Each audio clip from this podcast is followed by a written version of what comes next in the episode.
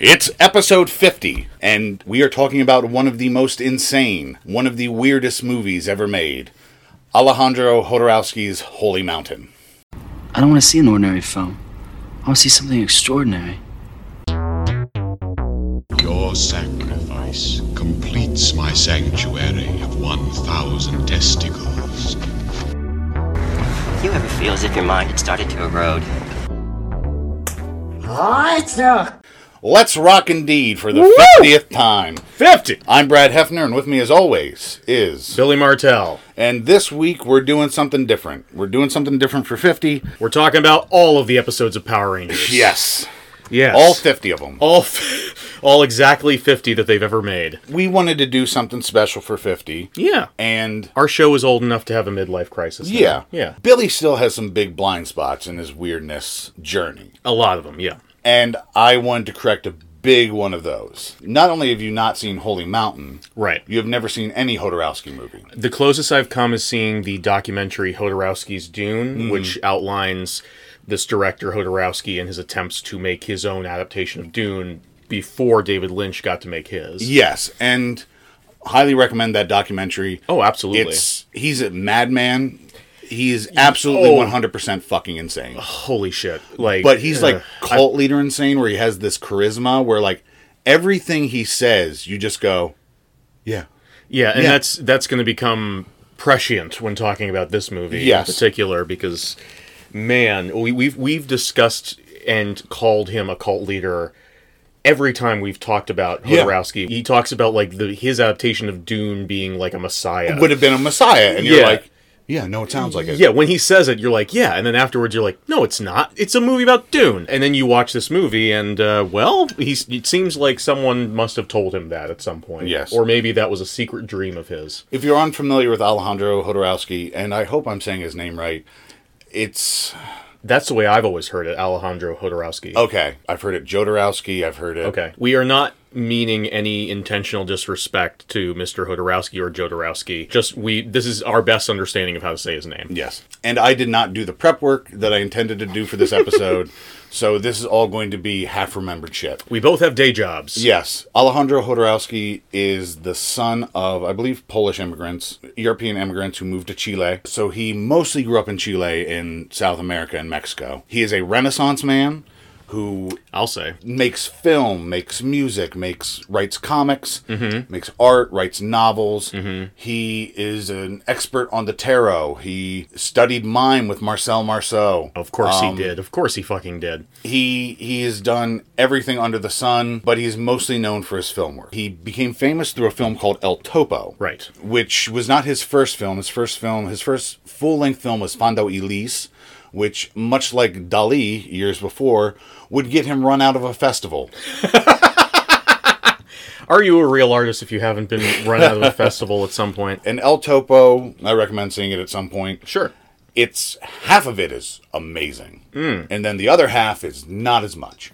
That's what got him hugely famous. It became this amazingly successful midnight movie, boosted by the likes of John and Yoko Ono, Hmm. uh, John Lennon and Yoko Ono. No, I, I think he did take her last name. I It's- hope it's- so. pe- People he mis- seems he seems like a feminist. Like he seems like a very a person who's very respectful of women, in particular Yoko Ono. Yeah, John Ono.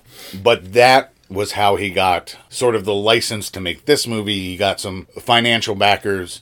Yeah. Originally, George Harrison was supposed to be in this film as the quote unquote lead character, She, yeah, be- he- heavy air quotes on that one. but he did not want to get his asshole washed on film.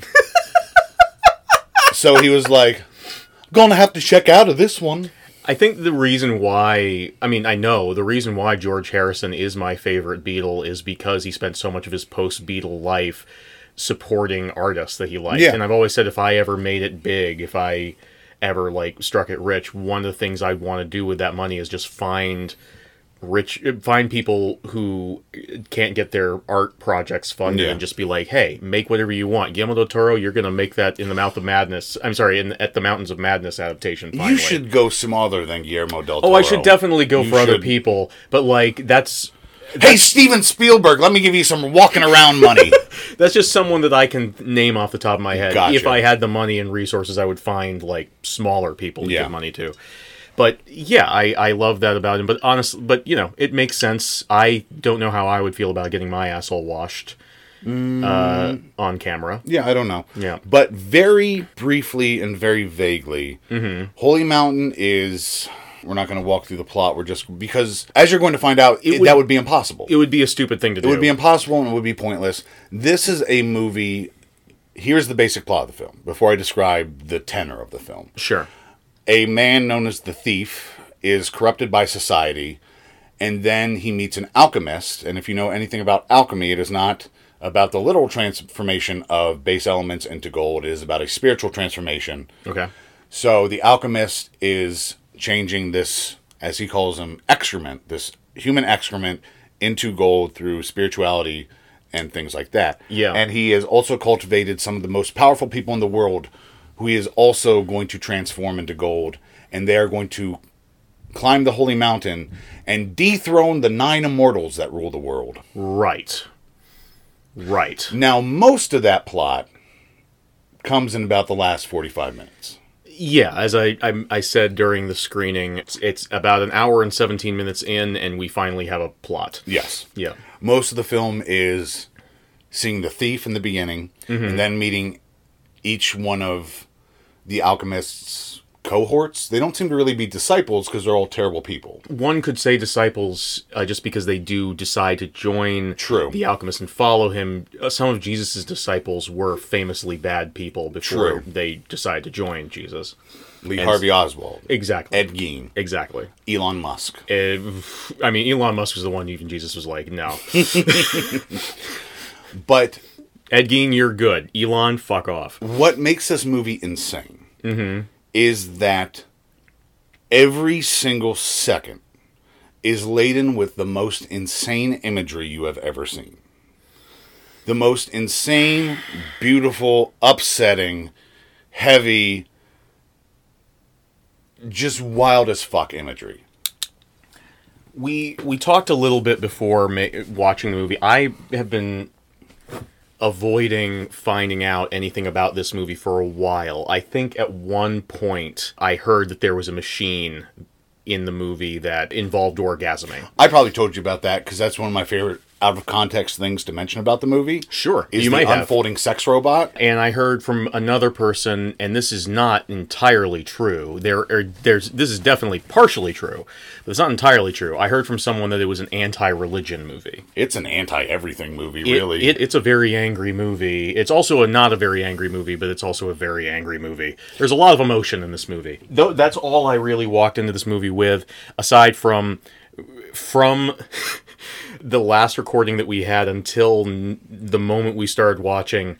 Brad kept sending me these Gina Davis messages of just be afraid, be very afraid, and I it was more like I just honestly didn't really listen to you. Okay. Eh, like at first, I was nervous because at being someone who grew up religious, every time I hear like a movie is anti-religious, and even though that kind of stuff doesn't bother me as much anymore, at the same time, it does sort of like op- activate like a, a latent sort of knee-jerk reaction in the back of my brain. Okay. Once you said no, that's not what it is. I was like, okay, fine, and I was much more willing to to let it happen.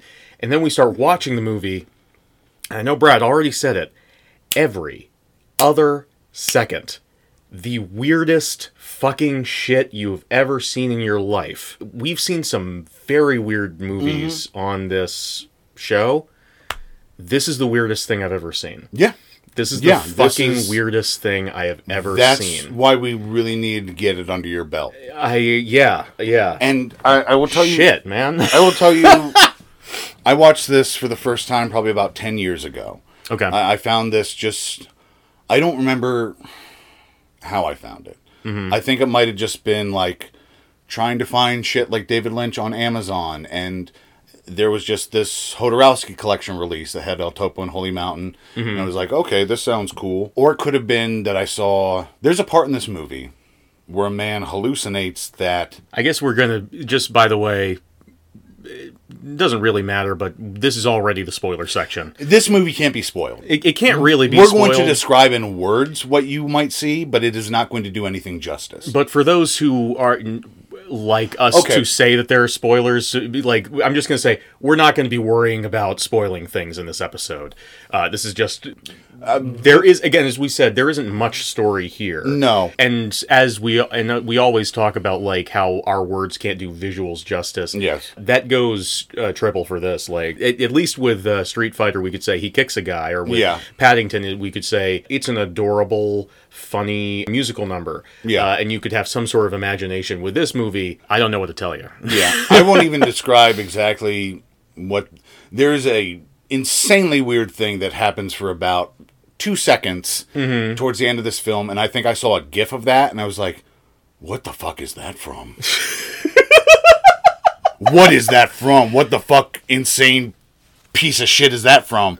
And I There- tracked that down, and I was like, Yeah. And I was like, I need to see that because at that time I'd become a full on seeker.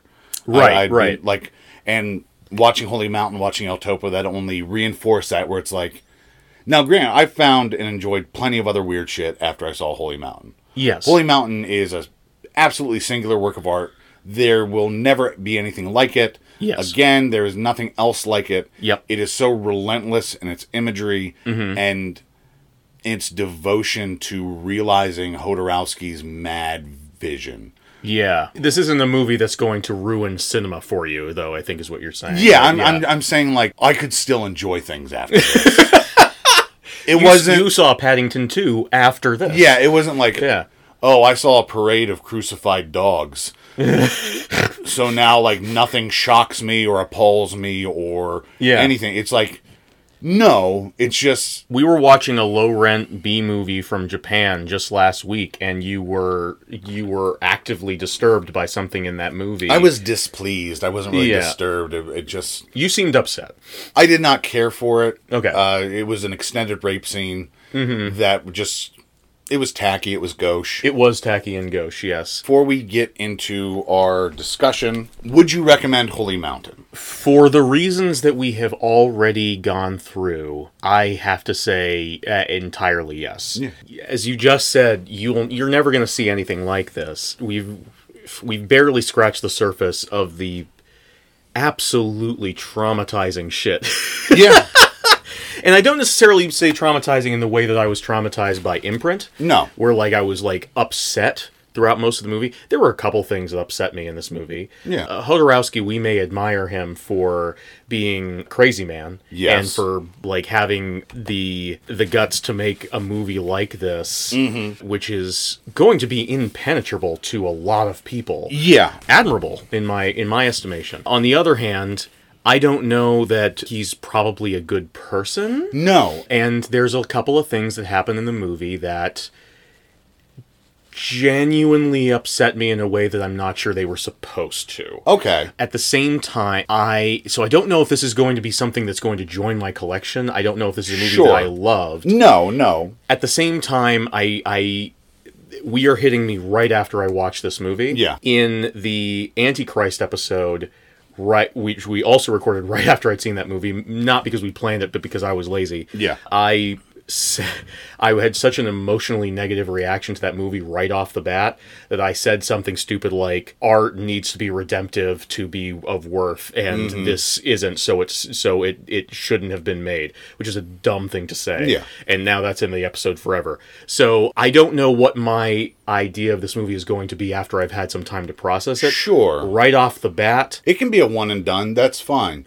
right off the bat, this this this feels like a one and done to me, but I am so glad that I one and did it. Yeah, no, absolutely. Yeah. I, I wasn't like I wasn't serving this to you being like, here's your new favorite movie. I'm like, yeah. No, I knew that. Yeah. We need to get you some you need to do this homework. sure. I And I'm- granted it yeah. wasn't eh, homework. You enjoyed it, but it's I still like, did. yes. to be able to talk about weird movies, you should have at least seen Holy Mountain. Uh, Yeah, even yeah, just just this is a movie that I all I was intimidated by for a long Yeah. time because I kn- not only because of the the whole baggage I have with it being and with what I thought was an anti-religious film, but also because this movie is a favorite movie of so many people who like no film, like capital F film snob Mm-hmm. Yeah. people, and this is and they they they're all like this this is the this is the fucking thing. And so yeah, there was a bit of me there was like can I watch anything after I watch this? Is this the apex? And having now seen it, I'll be fine. Yeah, you will. Because You it's, will. because it's just a movie, but hey, I have seen Holy Mountain Yeah. and uh, I will that that I will never see anything else like it. I imagine even El Topo is, is a completely different experience. it's very different. Um, It's still it'll still be a Hodorowski movie, but yeah, Yeah, it'll uh, it'll be a completely different Hodorowski. we movie. might do. We will probably do Santa Sangre. okay. Hodorowski's take on the his- horror movie. Oh, I thought it was, you were gonna say it was his Christmas movie, What would it be? His Christmas movie? Oh, Santa. Santa. Yeah, Yeah, that's yeah, comedy. yeah. I'm glad we've done 50 episodes of this. show. but we might also do El Topo because El Topo is much easier to describe. Sure, sure. This movie would be a lot of okay, he goes down a rainbow tunnel, Mm. he finds a a crazy pilgrim in all white Mm-hmm. and a naked black woman who looks like a naked X-Men, Who's inscribed in what was that? Is Yiddish maybe Uh, Hebrew, Hebrew? Okay. and there's a camel there. And Mm-hmm. then they go to another room, and there's a baby hippo in a pool, Mm-hmm. and then he poops in a bucket, and it's just it. You Yeah. gotta see it. So That's uh, that's not an episode we want to record, and that's not an episode you want to listen to. No. there's a reason why we nixed the episode of Eraserhead we were gonna do. Yeah. and it's mainly because of this this this exact reason. We were like, what what are we gonna say? so I do want to tell you something about Hodorowski. Go go right ahead because That I, I- I, know very little about him aside from what I saw in the documentary. Just uh, going back to the idea that he's not a good person, Yeah, probably not, yeah. because I don't get a good vibe. We, well, one, we know what he did to his son to train him for the lead role of Paul Atreides, Mm-hmm. which was basically have him undergo the most strenuous martial training possible for several years for a movie that did not get made. Like hours and hours and hours a day practicing weapons, martial arts for years. There's something about him, and I think it, it's it's it's partially the cult leader thing because these these people that I'm about to compare him to are cult leaders that really reminds me of this sort of like men's rights modern day movement where you're like, hey, come join my stogie smoking Sure. club on the internet where we Yeah. learn how to fuck women all day. Well, there's he something was- about him. that- It's not explicitly there, but there's something very. He's got a vibe. About yeah, he that. does. He has Yeah. also claimed there's a scene in El Topo where El Topo, H- Hodorowski's character, rapes a woman. And he has claimed, he originally claimed that that was a real rape. And then he's since gone back and been like, no, no, I said that to shock people. Now, I don't know which side is true. Mm-hmm. Because I definitely believe Hodorowski is a man who would lie about raping a woman Oh, yeah. to shock people. Oh, yeah, absolutely. Yeah, no, he's, he seems to be very much about the effect that Yes. he has on people and about shocking people in, in general. So it's it's not Uh, a thing where it's bizarrely I s- mostly believe that he did not actually rape a woman on film. I really hope he didn't. I really hope he didn't either, but I wanted to get that out because that's something that comes up with Hodorowski. I, I do, yeah, yeah. I And there's other things in El Topo like we can talk about during the El Topo episode. I yeah, I think He there's, is- there's plenty of shit to talk about here. yeah, but Hodorowski, not a good man, terrible father. Yeah, mhm, yes. Amazing artist. Amazing artist. Amazing artist. I want to so kind of like Pablo Picasso, incredible artist, kind of like horrible human being. So what were the parts that upset you? Well, right off the bat, there's significant amount of animals in this movie. Yeah. And I'm not convinced that all of them escaped the filming process. In fact, I'm pretty sure that a lot of them came out worse for wear. Probably. And Um, that immediately upsets me in any movie that I I'm understand that. watching. I get that 100%. That's another not great thing about Hodorowski. Okay. Mm-hmm. And, and another thing he claimed there's a scene in El Topo that involves a fuck ton of dead rabbits. And Hodorowski was like, "Yeah, I killed him for the film." And then he was later like, "No, I bought him from a butcher shop." So, and again, that one, I'm more leaning to like, I don't know. I, it's hard. I get it. It's hard to tell because again, everything about this guy is affect. Yes. So it's hard to tell what's what is really affect and what isn't. And if you ever watch his latest two movies, Endless Poetry and Dance of Reality, which are autobiographical, you can see the idea that Hodorowski has about himself. I can see the idea that Hodorowski has about himself in this. True, but this is even more self-aggrandizing. Yeah. good films. It has Sure. his signature like visual style, uh, but like you can. Hodorowski is all about Hodorowski. He for real, for real. That I, and that's the other thing that really annoyed me about this is that Hodorowski believes in himself. Oh, yeah. And I on one level, I wish I had some of that confidence just in my everyday life. As but I say that about Tommy Wiseau. I wish I had some of the confidence that Tommy Wiseau has about himself.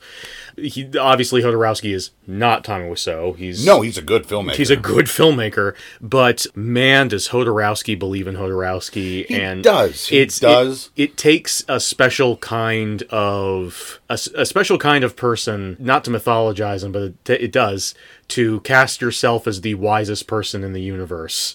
And just like the man who has all the answers. Yeah. And uh, Hodorowski, if we haven't mentioned it already, Hodorowski plays the alchemist. Yes. And I was fully expecting with the arc of this movie in the way that a lot of movies, art house or not, play out for him to be like this this this wise man who's like taking these people through this journey and then you get to the end and it turns out he's just as much of an idiot as everybody else and there'd be like some sort of dark twist or or even like uh, an optimistic twist or, s- or or or s- where it turns out because throughout the movie there are many examples of charlatans or capitalists using religion, people's general ennui, human emotion, all of this stuff as a tool to manipulate them into giving them more wealth. yes.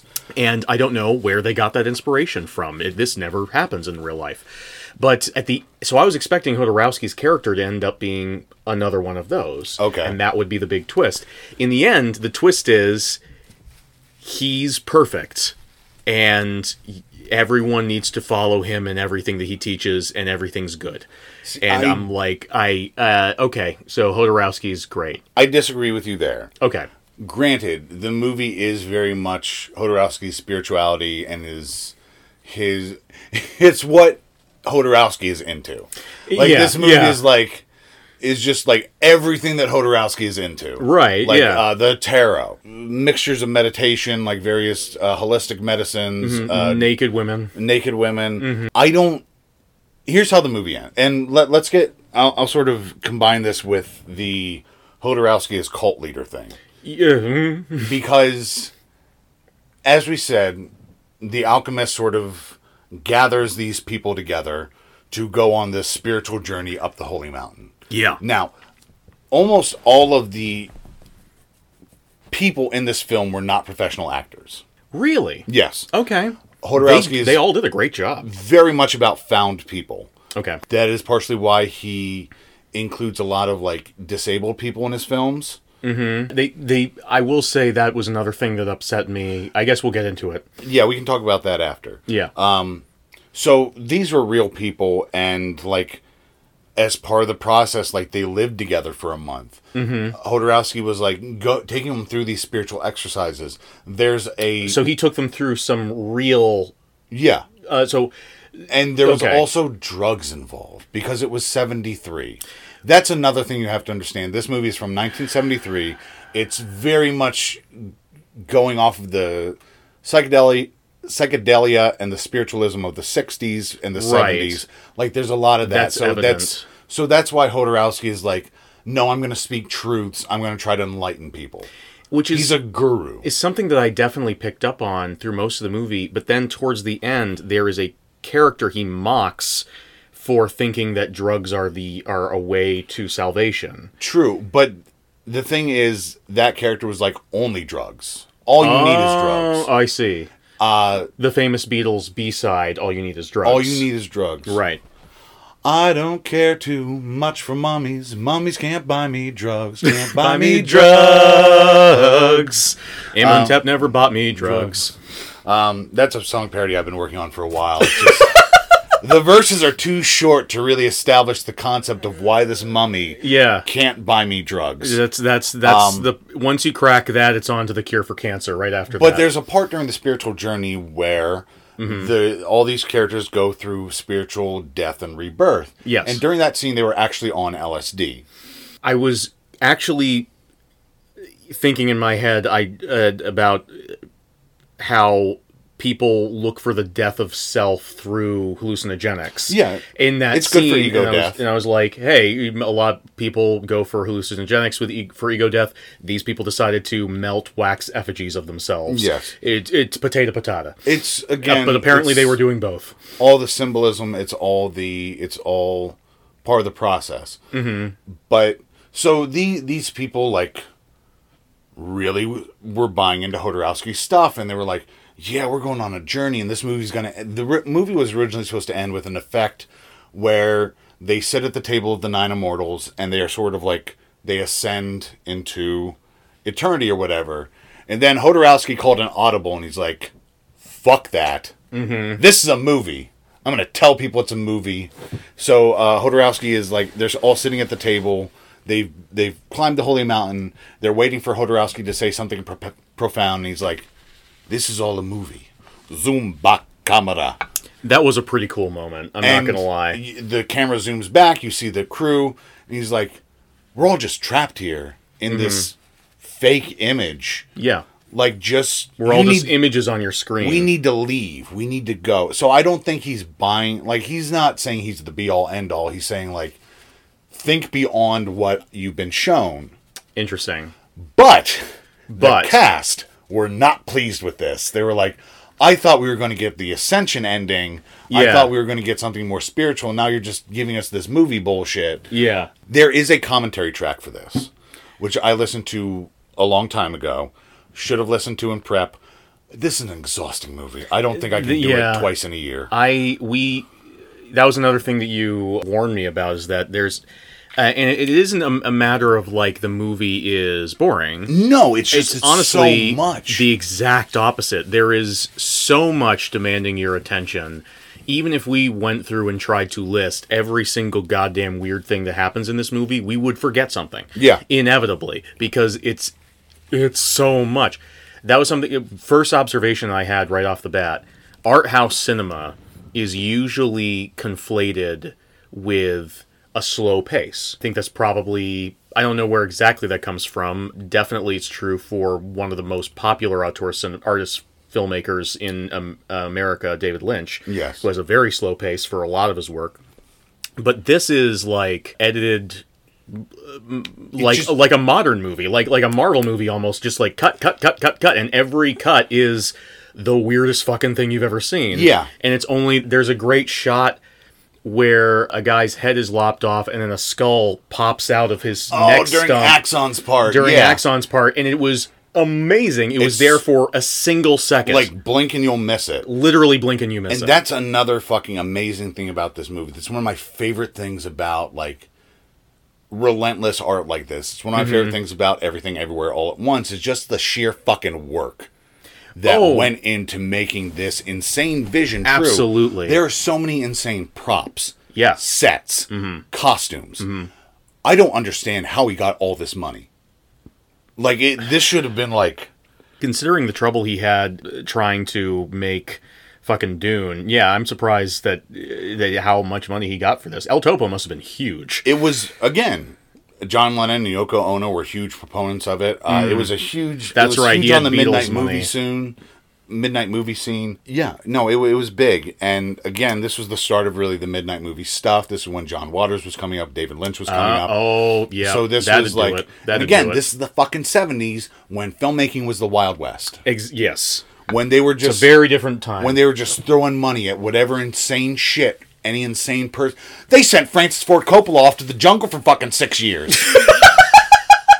for real though, for real, like the the seventies, was a wild time, man. yeah, and It was a then wild, dark, upsetting time. and then that led to the eighties where studios were like, Let's know lock what? this shit down. maybe we should go with safe things. Yeah, yeah, yep. But And that's um, how the police academy movies happened. but just about the commentary. One of the reasons why I didn't go out of my way to rewatch that is Hodorowski is a bit hard to understand, and he is not really speaking for clarity. Mm-hmm. And there's not a lot of He has he a does- very thick accent. he doesn't go through and be like, "This is what this means. This is what this symbolizes." Mm-hmm. He's mostly just like he'll he'll tell some stories about like the actors or like the process, like uh, the story of how the movie ended came from there. Yeah. yeah. So what else upset you? Well, since we mentioned it already, th- his use of handicapped people Yes, uh, is yes. almost always in the sort of uh, to, I don't remember what movie this is from, but it's from a movie starring Peter Dinklage. It- Just I've just seen this one clip out of, of context where Peter Dinklage is in a little blue tuxedo uh, Mm-hmm. with a top hat, and he's like, "Every time I get hired for a movie, it's all because someone wants to do a fucking dream sequence. Oh no, a little person. It must be a fucking dream. These Yeah. these don't exist in reality." I and mean- I it's a great scene. It's really funny because Peter Dinklage is incredible at doing rage rants, but at the same time, it speaks to a real problem, which is people who have different body types than uh, what is seen as the norm Yes. get used as props. And in this movie, it felt like that was happening every time uh, somebody showed up. Like I, I'd agree with you to an extent. I don't think it's. it did seem to I be feel like, like Terry hey, Gilliam's- this movie is weird. I didn't. There's so much other weird shit. It's not True, like it's not true. like Terry Gilliam who's like who just brings on a little person literally for that reason. Like let's weird it up that way. Oh no, Terry Gilliam is also guilty of this, and I am a fan of Terry Gilliam, so There's I'll cop to that. so much other weird shit Yeah. that I don't think that was his necessarily his driving point. I still think he Okay. is capitalizing on otherization. yes. just not in the way you are specifically talking about. There's a lot of this in El Topo as well. I think it's more that like I think his mind and heart was in the right place where it's like, oh, these poor people who and especially in 60s and 70s in Mexico, I know they were treated terribly in America. I can't imagine it was much better down there. Mm-hmm. So he was like, okay, let's put them on screen. Let's make people look at these unfortunates in his mind.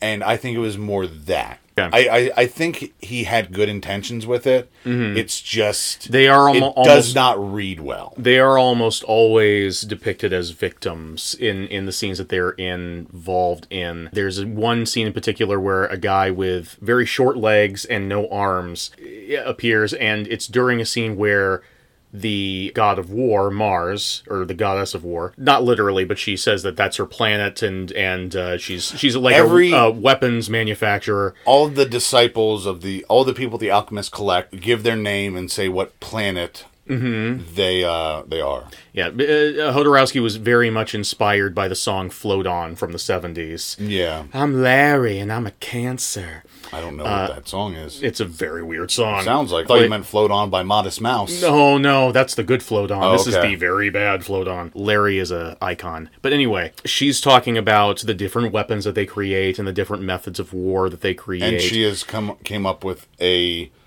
chemical Mm-hmm. that turns even the most uh, Harmless is the word that harmless she person into a raving beast. And we see, It like was you said, a, this a fella. Mm-hmm. little person with no arms uh, kicking at a statue. kicking at a statue. And it's, so there is this sort of idea of like this pitiful person is is is being forced to fight. Yeah. And that has its own negative weight to it. It just is. that attitude on its own. But again, we are thinking with 2022 minds, Very true.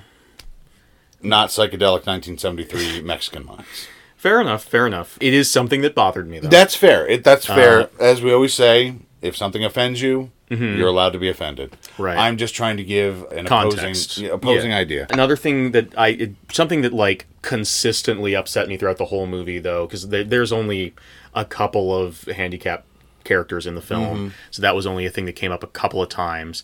But this is something that I gave partial voice to during the screening. A certain point, I think it was towards the beginning of the film, actually. Oh, the uh, male gaziness. The male gaziness. I said like I really need to see. I need to make a point, just as as as a man, uh, to see more art house movies made by women. Yeah. And this is because you and I watch a, a lot of weird movies, and some of them are art house, some of them are grindhouse. A l- the majority of them are made by men. Yeah. And they involve a lot of female nudity they do. in a vacuum, there's nothing wrong with female nudity. There's nothing wrong with even the nudity in this movie for the most part. I don't, if it was in a vacuum, I wouldn't necessarily have a problem with it. Uh, some of it later on in the movie went on. I changed my mind on a couple of Okay. things. Incredibly one sided, even in this movie where there's a lot of dicks. There is a lot of dicks. There's a lot of dicks. You see uh, some beefcake men. Yeah, it just it seems, and it, the the part that kind of tipped it on for me about this movie in particular, it was I was fine with like there being naked women. Mm-hmm. Believe it or not, I enjoy looking at naked women, but the issue that I took was every. This is not entirely correct, but most every significant moment involving a woman character in the movie had to be sexual. And the the the one moment that I remember it kind of breaking from that formula was a moment when again Mars they they the, the pilgrims are, are wandering up they're they're traveling up the holy mountain they're all eh, sort of tied to a leash following the alchemist and they're traveling up this hill up the holy mountain and they're each having these visions of what i could only interpret as like temptations of of that of things that they were leaving What behind it in the was old world was their fears. oh okay Okay, so that might recontextualize it. maybe so but in in this scene there is a scene where mars her vision is of her eating a horse just like ripping its flesh off and eating it They did not actually harm a horse. No, this They is just definitely- put some paint on a horse's hind. Yeah. and she bit into a raw steak. Since we did mention the animal cruelty already, I should mention no, this was not a real horse thing. You just yeah, just just ripping fake steak off of a fake horse butt. But there, there was a dog fighting sequence in this scene. yeah, that That was- really upset me. yeah, no. quite a lot. I always forget about that dog fight. that made me mad. I understand. so that was one moment where it was like uh, I'd already formulated this hypothesis, this this thought in my head, and when we got to that scene, it's like, hey, we found one. But most of the rest of the time, it's always sexual. It's like, especially with Mars because you had said earlier in the film, isn't it cool? Or you said I really like that they switched Venus and Mars. Yes, the man who represents Venus is a man, Is a man and Mars is a woman, Mm-hmm. and Mars is a woman. They- it's a cool idea. and it's still they don't not everything corresponds with mythology but No. these first two do where venus has It's all about three dozen appearances. lives is all about manufacturing beauty Mm-hmm. and mars manufactures weapons Yes.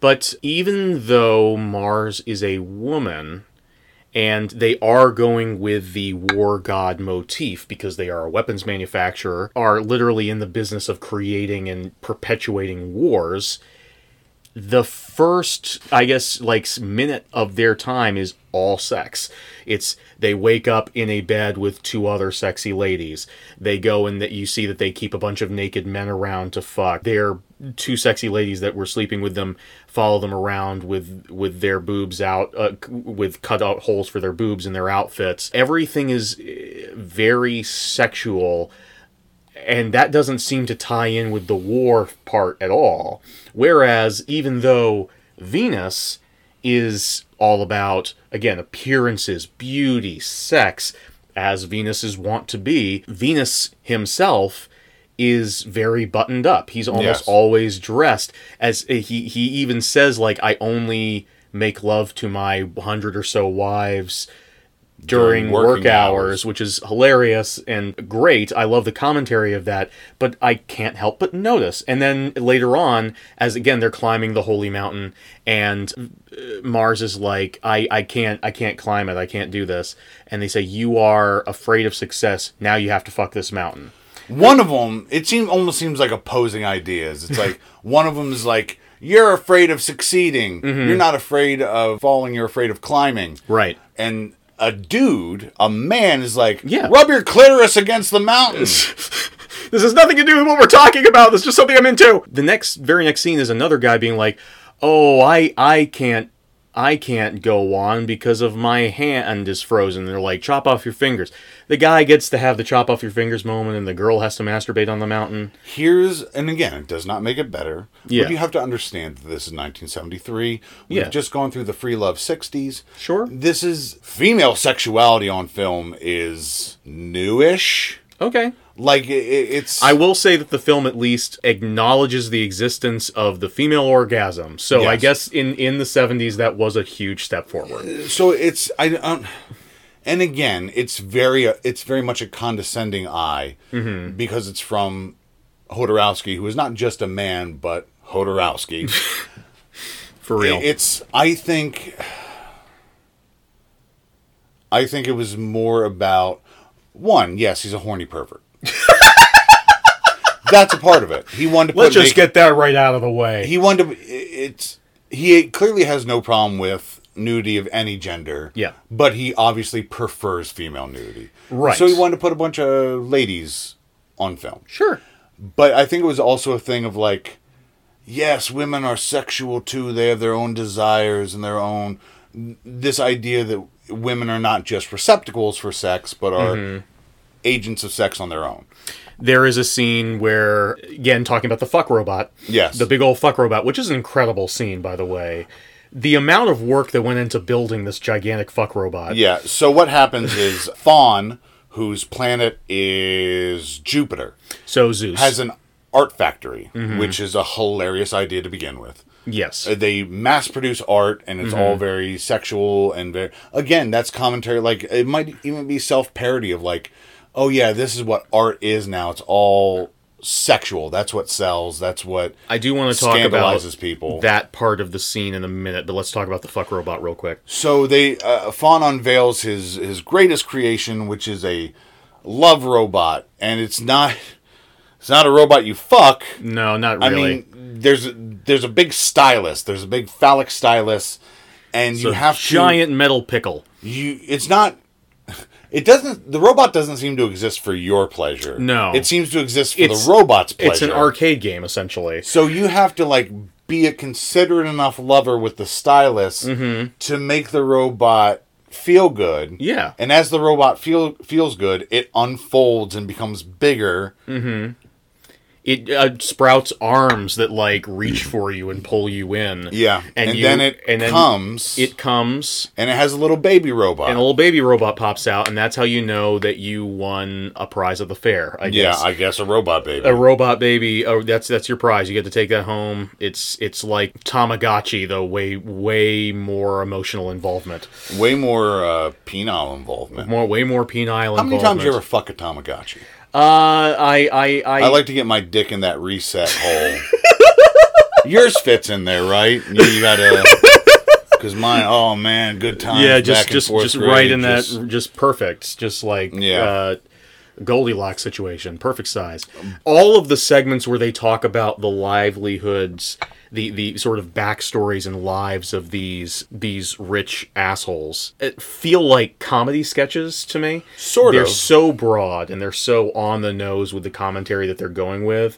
They feel very. And I'm not even saying this as a critique necessarily. No, just I as think it a, all- I mean, just it as a mostly comment. works. Just as a comment, really, more than anything. But in this this moment was one of the moments that felt the most like a sketch, like just just like a a, re, a really funny sketch. I was Yeah. laughing quite a bit. He first gives the giant pickle rod to his chauffeur. Chauffeur. And the chauffeur fails. Just, like, tries to ram it in. Just trying to ram it in. And Fawn takes the stylus from him deadpans to the camera, not actually talking. It's ADR. it's, a voiceover. He goes, But he, he gives the, the, the camera like a Jack Benny stare, and this happens over the ADR. "My chauffeur is a bad lover." And then the chauffeur slaps the machine, says "frigid bitch," and walks off. And so that I, I can see kind of where you're coming from in that part of it, where like again the joke is not on female sexuality, the joke is on, the men. chauffeur Yeah. for being an asshole. You you're blaming this on the woman when you just suck. Also, again, just the acknowledgement that lesbianism is a thing or bisexuality is a thing. Yeah, he gave Uh, he ga- he gives the stylus to his his his own lover, Mm. and she because he's like, I know she's good, and she is the one who ends up And making also- this making this work. As you mentioned, Mars seems to be particularly fond of her female companions. True, true. Which is a stereotype in its own right. 'cause It she's is. like in a masculine profession. She wears a suit and everything. is. But then again, she looks damn good in that Oh suit. my god, she Holy has Janelle shit. Monet energy. Yeah, no, that suit was fucking fire. Uh, there, there's a couple of cool costume moments in this movie, but that suit was, that was good. That was I, good I stuff. want to point out something uh, when you say on the nose and, and not subtle. Uh, it, it's not a lot of it, but and this goes for the symbolism more broadly. In Roger Ebert's review of El Topo, which he considers one of his great movies, Roger Ebert considered it one of his great movies. yeah, one he- Okay. on his big list of great movies, he wrote an essay for El Topo. Okay. I can't remember if he originally reviewed it when it came out or if he rewrote the review for the great great movies thing. Or if it was original. but he says there's two kinds of symbolism the obvious and the obtuse. If you get a symbol, if you get what's going on, it's obvious. Because because you get it. Right. And if you don't get it, it's obtuse because you don't get it. So it's sort of a catch twenty two where it's like I'm I'm not gonna say that there's not like very obvious shit in all the planets Yeah. but just because you get it, right. and it's Damn it, this dear Roger Ebert, I don't respect you, but you're you're you're taking me to task here from the grave. and Grant, it, it's a little bit different with the symbolism. Like I, at one point, there's a pelican in a room, and I was like, "Hey, Yeah. did you know that pelicans are con- considered a symbol of Christ?" And I did not. And the, the- so- the actual Christian in the room, and I had no idea. so that that's probably more what he was talking about because that's more up to symbolism. Like, Sure. you can get why the otherwise it just seems weird that the pelican's there, Right. So for all these sort of vignettes, it's a little bit different because it is very obvious and on the nose. I don't think it would escape most people, but there's still people who it probably wouldn't penetrate what this sort of thing means. Sure, sure, I can see that. Uh, with the, to your point, though, uh, to back up what you were just saying, we were t- discussing this very early on in the movie. There is an incredible scene, uh, which is the, unfortunately also a, se- the scene where I first noticed the fact that there was probably some animal cruelty on set. Uh, Yes. which Well- is a depiction of The conquest of the Aztecs. the conquest of the Aztecs being portrayed by little animals in suits, like little toads and little uh, uh, beard- chameleons or iguanas or I think something. they're bearded dragons or something, Something. like in, in in costumes.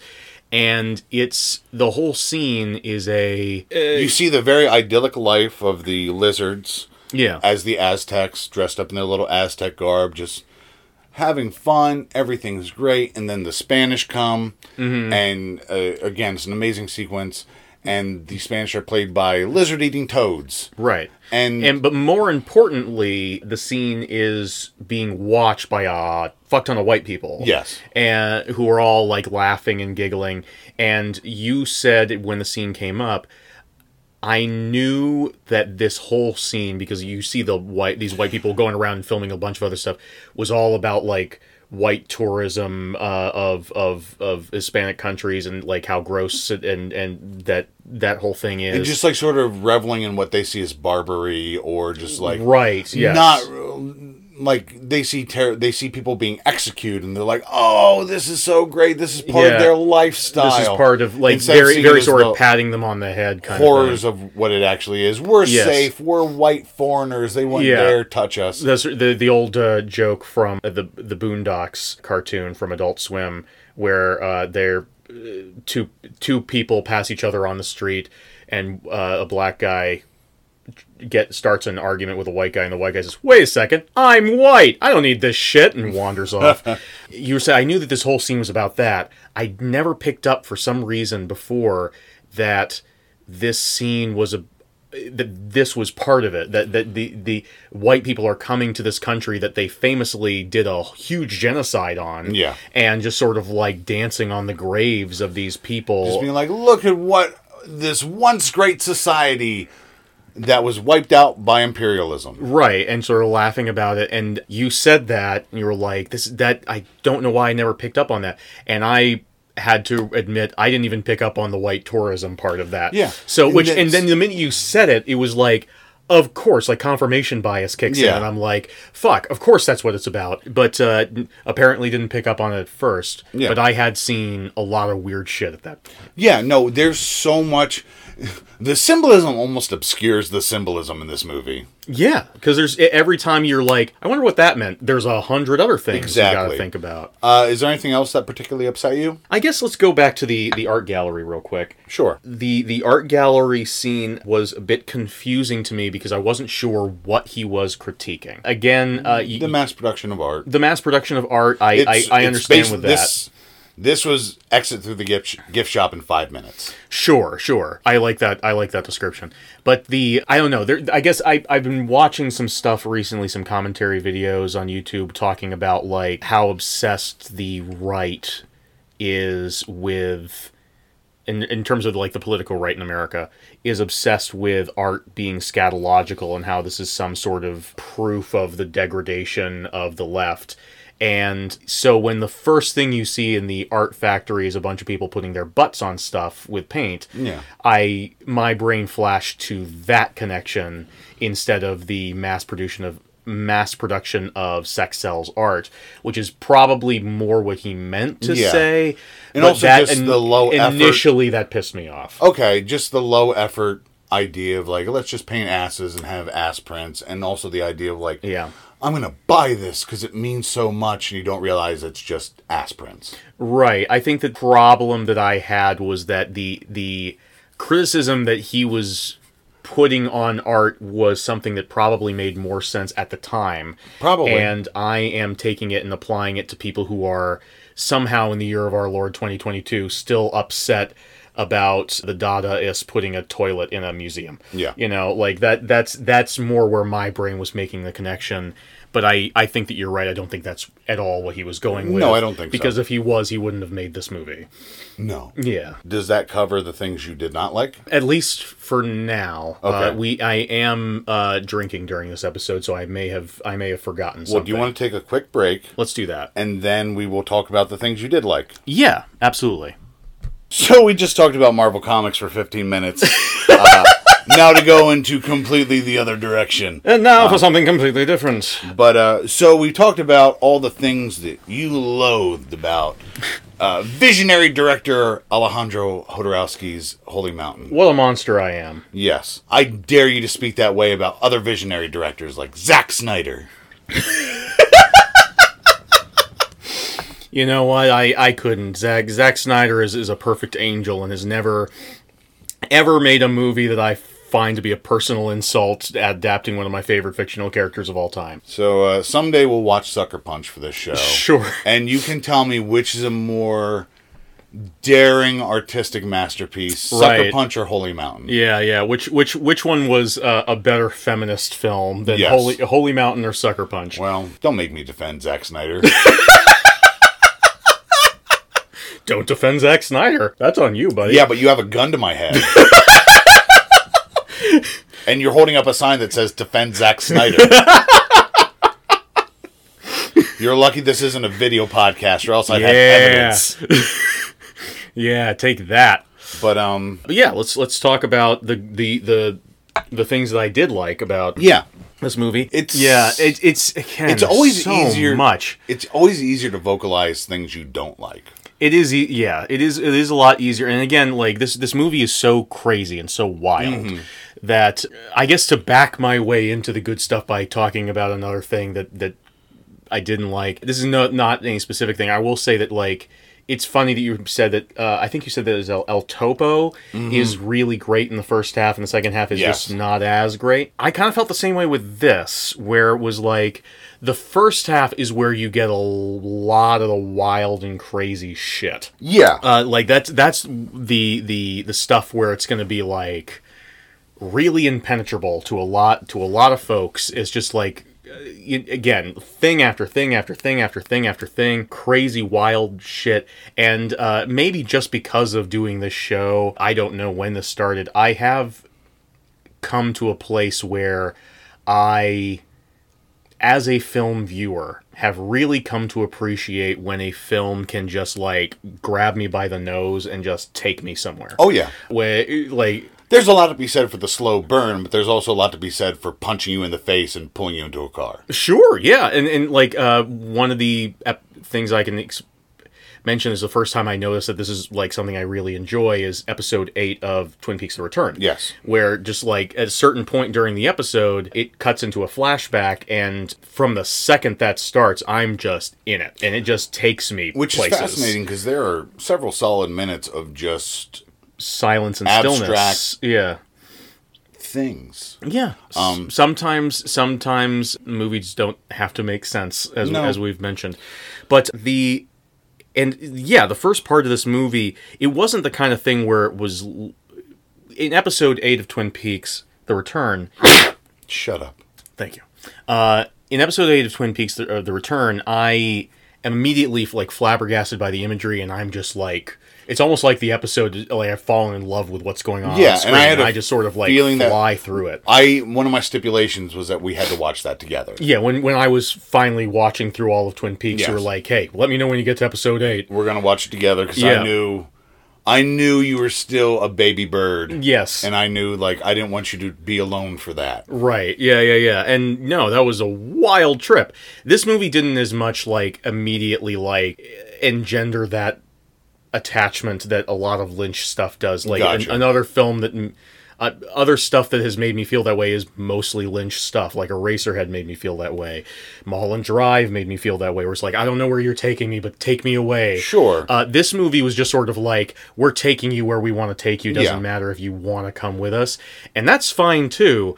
Uh, and I, I still enjoyed that aspect of like I think I said within like the first 20 minutes of this movie, I have no idea what the fuck this movie's about. And I, I did not say that necessarily as a negative. Like I just I No, just I don't necessarily mind that in a film. it's just a series of of wild shit and I'm sure that in Hodorowski's mind everything that happens in that first hour means something.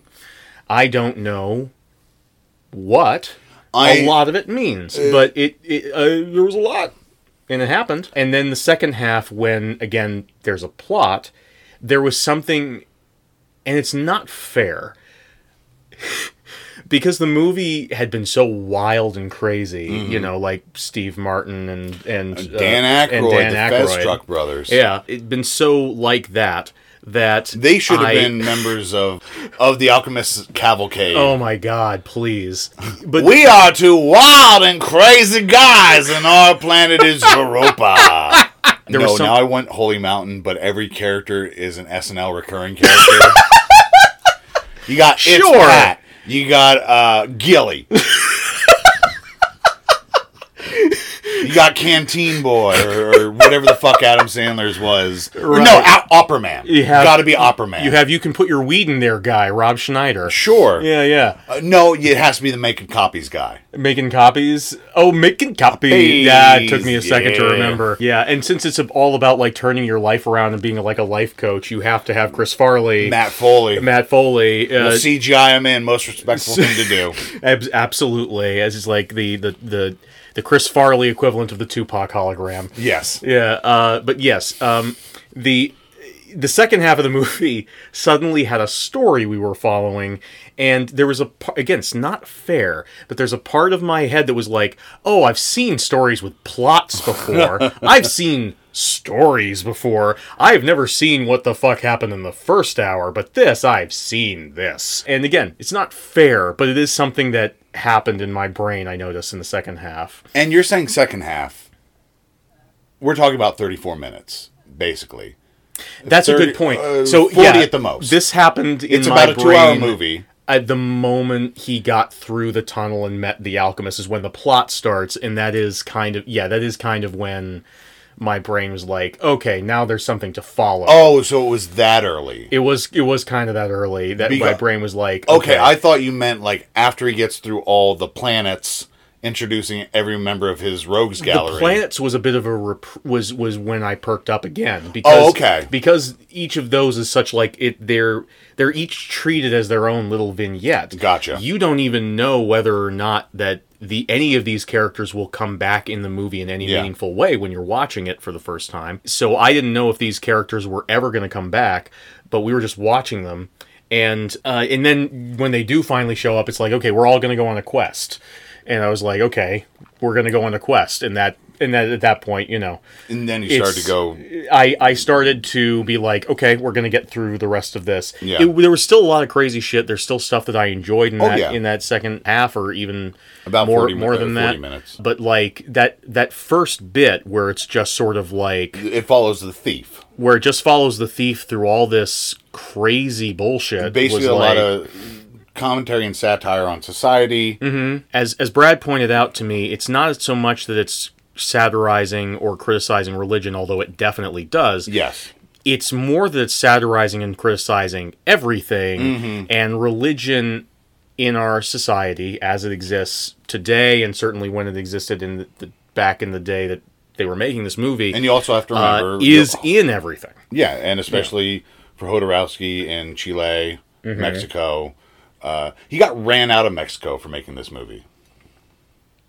i can't imagine why i can't I, imagine I why Hmm. believe he had to finish it in New York, or possibly I don't know what part of the process. Again, half remembered things. Right, But yeah. I'm pretty sure he got chased out of Mexico for this one, Mm-hmm. not El Topo. before the movie was finished she got chased out of mexico it was. a- I don't know if it was in post production Okay. or they were still doing production. But if he, was had like, reshoots he wanted to do and then they were just out of the country but yeah, things were getting dicey for him there. again if you if you watch uh, hodorowski's dune which is another movie that i definitely recommend Oh, absolutely. we've thought about talking about it on the show, but since documentaries are already movies where people tell you a story, Yeah, it's, it's- kind of de- it seems to defeat the purpose for us to just talk about it. Yeah. In in Hodorowski's Dune, not only does he talk about the problems that he had making Dune, he does also briefly touch on problems he had making his other movies, and it does seem like every time Hodorowski wants to make a movie, it turns into like a some sort of Marx Brothers situation or some sort of Looney Tunes situ- thing where he's just being chased around by a whole bunch of people with cle- like cleavers. Yeah,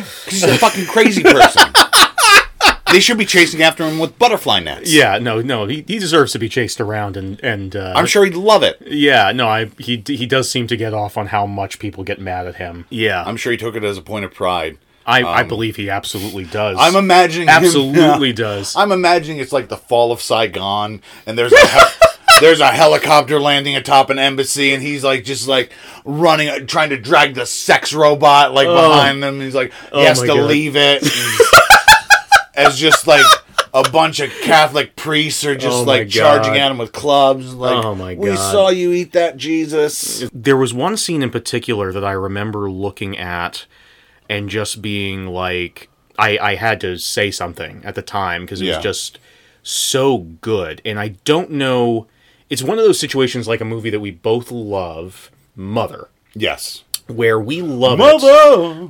Yes. Based on that song. Danzig's greatest movie. Danzig's greatest movie. goes Darren Aronofsky's mother, Veronica.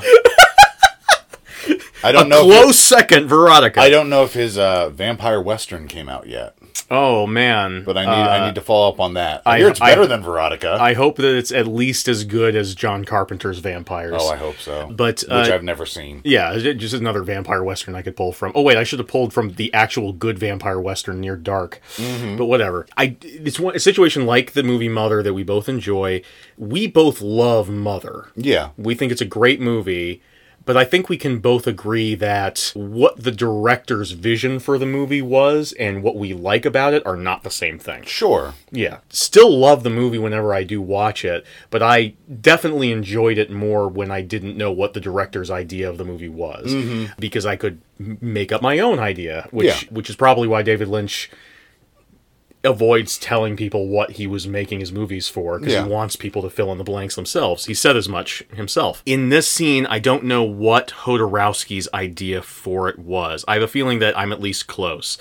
But it's a scene where the thief character is made up to look like Jesus in the traditional artistic sense. He's Mm-hmm. There's got already been long a lot hair. of parallels before. He's got long hair. He's got a beard. There have been plenty of, of intentional parallels before. He's was like crucified. he's crucified within the first couple minutes of the film.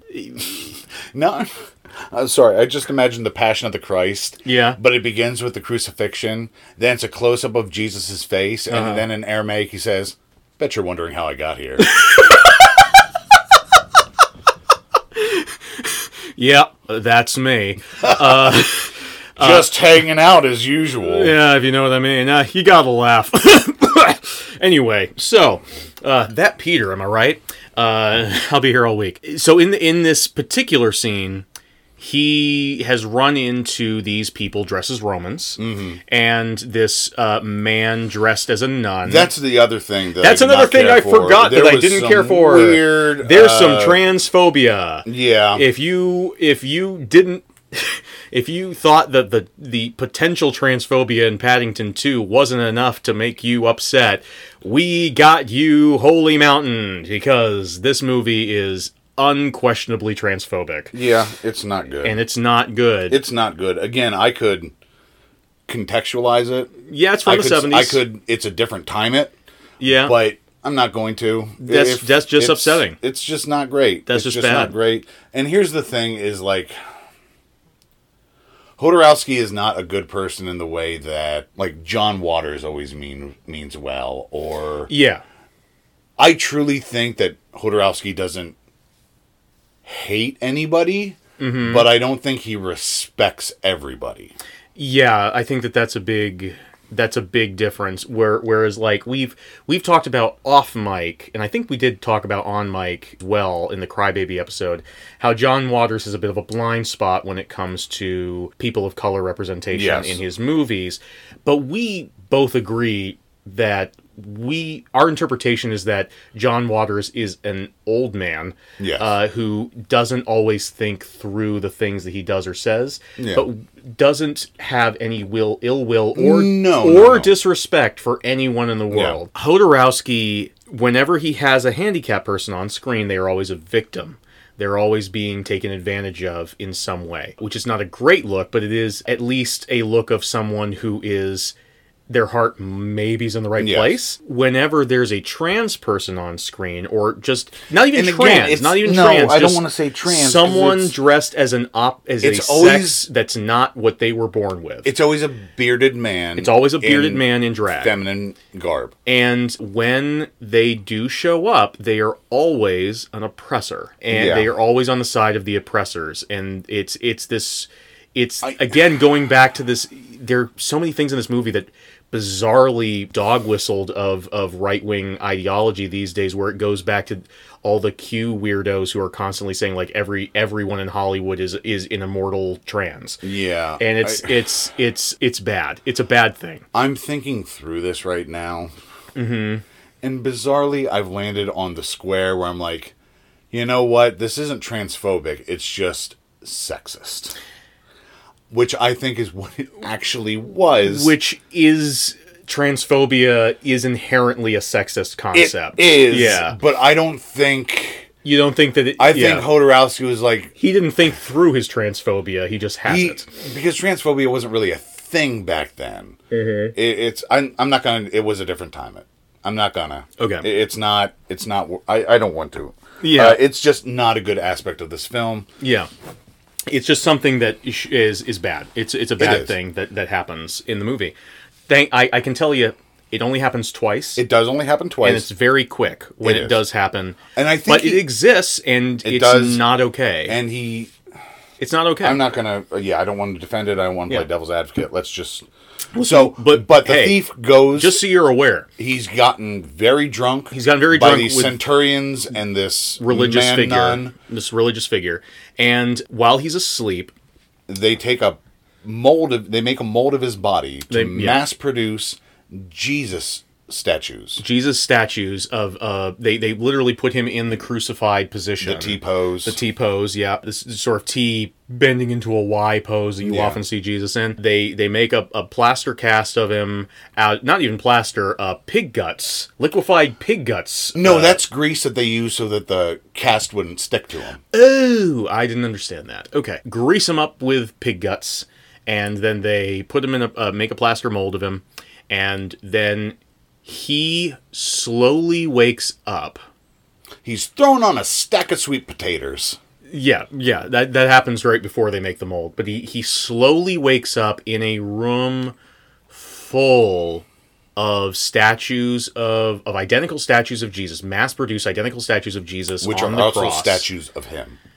which are of course also statues of him and he looks around him he sees where he is the camera pans back and he lets out a violent scream of pain and then gets up grabs a whip and whips the centurions and the the man nun until they leave Before that, he walks through a bit of this warehouse. That's we right. see that there are dozens Yeah. Mm-hmm. and dozens of these statues. And this is what I'm talking about. Imagine how much fucking work oh yeah went in for that single scene. Yeah. And that scene, again, as someone who is, who does still count himself as, as religious. Oh, it's very potent commentary. Jesus. Uh, well, yeah, literally Jesus Christ. Uh, but like, holy shit. Yeah. Like, that was The mass production and commoditization of religion. obviously, yeah, that's, I, th- I Oh, think. Obviously. Obviously, but like uh, as you said, yeah, there's there's obvious and there's obtuse. To me, it did feel like it was a commentary on. I, I don't know what. I have a feeling that a lot of this movie, the meanings behind symbols and characters in this movie shifts from moment to moment depending on how a Hodorowski, what Mm-hmm. Yeah. Hodorowski wants to depict at any given time. Exactly. But in this particular scene, I don't think that the thief was meant to be the thief You think he was meant in to the be film. Christ. I think he was meant to be Christ. Whether Hodorowski thinks of Christ the way that I do as the Son of God, or if he thinks of of Christ as Jesus, a carpenter who had a lot of great good things to say and was then uh, commodified by the state. Mm-hmm. Either way. You see the commodification, and, and with the whipping of the Romans, is the the famous uh, scene in the Bible The where Jesus overturning the tables, overturning the the tables, and moneylenders, getting the, the money moneylenders out of the traders. temple. You get the the it's it's a very it seems like a very clear visual metaphor of like Jesus looking at the modern day state of the religion that purports to worship him Oh, absolutely. and is utterly failing at that because it's propping up a capitalistic system that goes against everything that he taught. and a Uh, lot of human rights abuses, a lot of uh, uh, just a lot of oh, Mm-hmm. uh, Yeah, it's, and it, it was it You know was what? it was an incredibly beautiful and powerful moment that Absolutely. is better in this movie made by an absolute creep uh, is a Yeah. better than I was gonna say uh, any Jesus movie I've seen, and I realize the only movie I've seen about Jesus' life is Ben Hur, but it was it was it You was only it was you still haven't seen better. the Passion of the Christ. I haven't seen the Passion of the Christ. I, I avoided it because the reviews were so mixed yeah, my my dad very much wants me to see it. He says it's, an, it's a beautiful movie, but uh, so I'm I'm going to see it eventually. Okay. I I tend to avoid them just because they have movies about Jesus's life have kind of a reputation for being a bit shit. yeah. In this instance, Let's make a good one. sure. Yeah, let's do it. Let's make the let's- Hamilton of Jesus movies. Yeah, it was just it was an incredibly powerful moment that just really uh, no, it's it- really affected me. it's and I, I thought fantastic. it was absolutely gorgeous. and that's another reason why we absolutely could not do a step by step walkthrough of this film is Yeah. because one there are broad swaths that we cannot interpret. for real. We yeah. we can interpret it broadly, but I don't know. Again, Brad mentioned earlier on, like there's a scene where just a bunch of people are wandering by with a bunch of crucified, cut open dogs. Uh, I don't know what the fuck that's about, but it it I could certainly is guess striking. If if you were to like, if I had to guess, I could. guess. I have a gun to your head, Um, so Oh, yeah. You do. Yeah. Mm-hmm. Um, your arm strength is incredible. You don't drop it. I don't. Um, this this and steady, that's why- steady hands, steady hands. and that's why we're also rap partners because you never drop the mic. I never drop the mic. But um, I leave that to you. we just talked about about three minutes of this movie, and that took us significantly longer than three minutes. Oh, This for movie real. is so fucking dense. Like again, It's it the is- densest. It is worth the experience just to be like, wow, I just watched a movie and somehow I am tired as fuck. Like just to be Yeah. assaulted, Yeah. just to be so pummeled with imagery, and that's why I sort of like. Brad kept telling me you're going to be so tired, you're going to be so you're going to be And- so wiped at the end of this movie. And again, I didn't believe you because I didn't understand what you were talking about. Uh, as you were as clear as you could be, I just didn't understand. Yeah. And then we watched the movie, and I'm only like 30 minutes in, and I'm like, I am exhausted. Yeah. like Brad can attest. I like I just sort of like rubbed my eyes and was like, what the fuck? I usually get tired around Berg. That's the vignette with I think he's Uranus, the one that I don't like. Oh, the yeah, yeah, financial yeah, yeah. advisor. the financial But then advisor who has like a, Axon. a weird relationship with his mother. Axon perks me the fuck up. Axon, is so good. Axon is fucking amazing, and we'll let's get back to Axon. Let's do it. Yeah. And then we get Pluto, and Pluto's his vignette is really good, but by this, like it's as you said, it's horrific. He's he's an architect whose sole purpose is to make w- to make money, but also to like cut down on anything a per. He says all man needs is a shelter, yeah. not a it's- home. he he says that that the the architects he and the other architects made a mistake because they sold humanity they sold man to use his own terminology on the idea that they would need a home Yes. which includes electricity and water and, yards food and and- yards and this was a mistake because 'Cause they this- lost money. they lose money that way the real the, the way that they're going to make this to correct this mistake is to sell humanity and man on the idea that they only need shelter and Mm-hmm. sell them coffin shaped boxes that operate essentially like Japanese sleeping tubes. Yeah, where they basically. just you just you- when you, it's time to sleep, you get shoved into this box. Mm-hmm. You sleep for until your shift begins. You get up and then you eat at the factory. the factory. You drink at the factory. There's a truck that comes around every once in a while and allows you to defecate.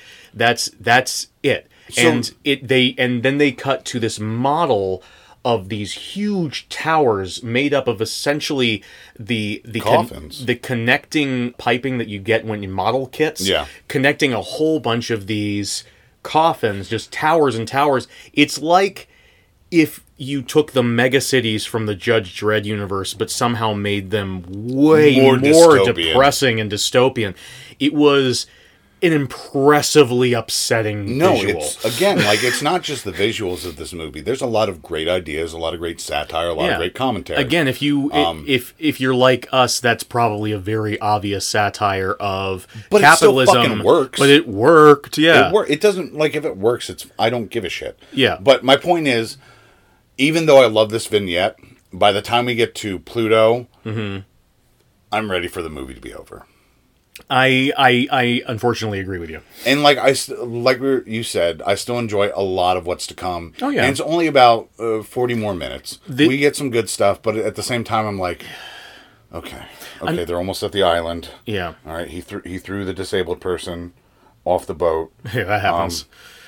An- another part of the problem with the last 40 is that that's when you get the majority of what I think of as the the Hodorowski's a great guy hour. That's where you, all the philosophy and the spirituality and the teachings Yeah. and the message and, and and all of like the just Hodorowski taking them around and being like like his his disciples would be like oh I can't I can't do the cupping uh thing because the guy's feet smell too bad and he beats the guy up is like you're gonna do cupping and then he's he's he, once he puts the bones in your legs back together he'll smell great and it just again really feels like all these sort of like I'll teach you how to be an alpha male kind of of, of no, that's just fuckers I on don't the internet see that as an alpha male thing. I see that as a respect people thing. no, that's not the way he means it, but the vibe of I know what's best to you for you, so it's okay when I beat you up kind of attitude. Okay, I but Violence is different when I do it because I'm an exceptional. But he's also the sensei, Yeah, and sometimes you need to. sure. Also, I don't know. That was I think that was Fawn. It, it was uh, it was Venus. I think No, was it Venus? I, I don't remember. I don't think I it don't- was Venus. No, Venus chopped off his fingers. Uh, maybe yeah. Oh yeah, because the bod- the body was yeah. important to him. Um, it, it might have been. I, it doesn't matter. That's another problem is I start to lose track of who's who. Yeah, especially once they shave their heads. Yeah, everyone shaves their heads, and the majority of them also shave their facial hair.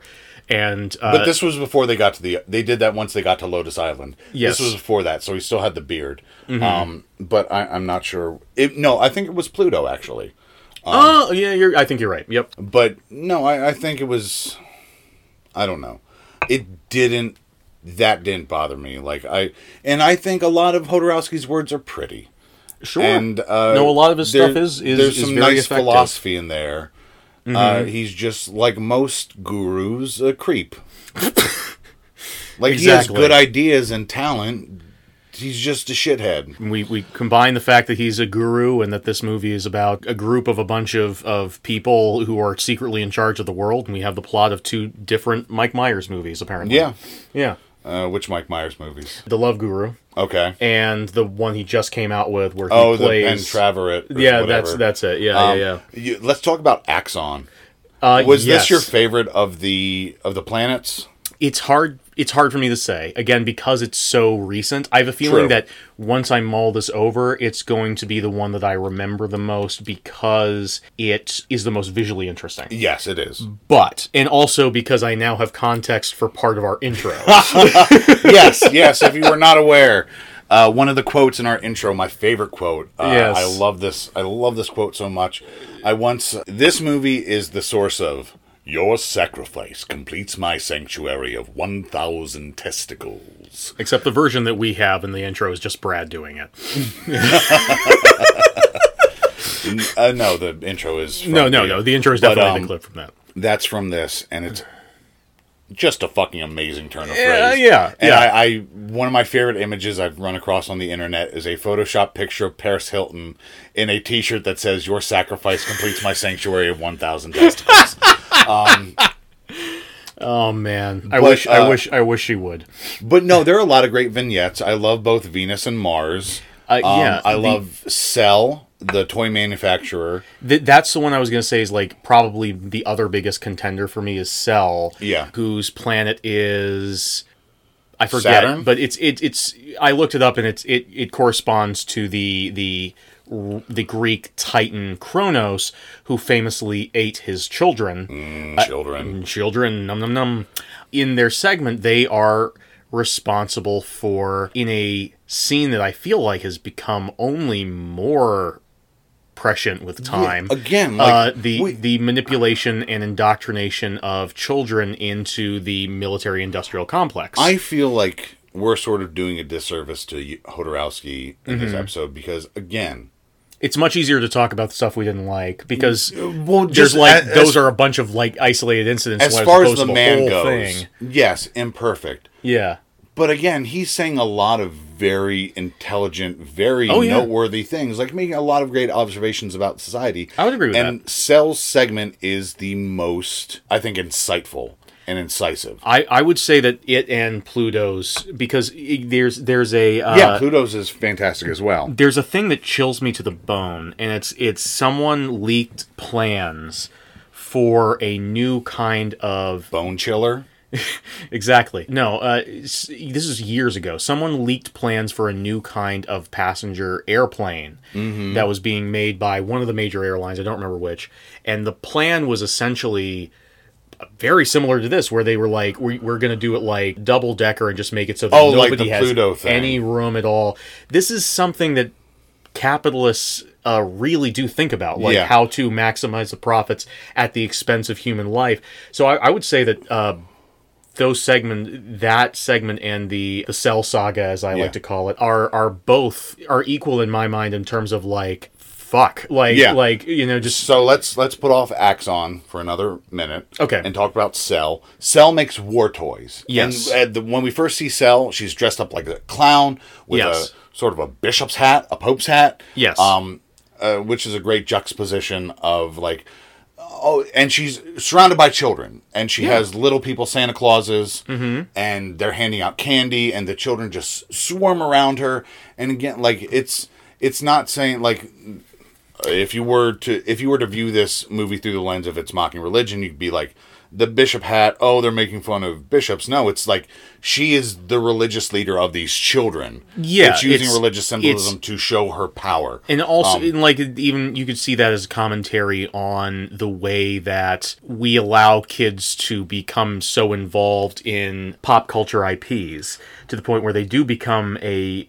I, I often joke, but there is an element of truth to it that I am a Christian, but I also believe in the religion of comic books Okay. because like there's there's there's an amount of of indoctrination that I went through via pop culture saturation at Sure. a young age with all these bright colorful things that that I was taught to care about and now have like a, a serotonin drip that comes from buying these commodities Gotcha. uh, and this is something that a- again like this only became more true after the movie came out in the 80s when reagan took stripped away a lot of the the the restrictions on what could or could not be uh, children's media you had a lot of like the gi joe cartoon the teenage mutant ninja turtles cartoon Mm-hmm. Yeah. and all this stuff selling products to children based on these brightly colored ha ha ha ha, ha and like getting these kids Yeah. to follow along with these these figures that are supposedly so friendly and so good for them but are really just literally a facade meant to sell and Yeah. we see that because she takes off all the makeup and, and it's underneath very severe, almost this like Cruella de severe- Vil-ish. yeah even even more like like uh like more of almost a nurse ratchet just like Yeah. completely just Yeah, just- that- yeah you get it very severe and evil and mean But Sal makes war toys, and Yeah. she works with the government. yes to to figure out okay uh, what do we need to indoctrinate the children and they have a computer that they feed data into they feed it information about wars and revolutions and it predicts who we're going to go to war with uh, Yeah. say you have to go to war with peru in 15 years Yeah. time to start indoctrinating children to hate peruvians and want to kill peruvians and it's it's so scary and insightful and hits so close and to home Absolutely accurate. I, I again, this is one of the scenes where I almost didn't like it because the sim, the not even symbolism, the the the satire seemed so obvious. Yeah. But at the same time, it there. This is obvious to me again because I do know that we do do this. Yeah. Like just just uh, how many uh, you go back to the the 80s again with uh, the GI Joe cartoons or like watching any TV show that was on TV in the 80s and how many villains were brown people or Yes. Asian people.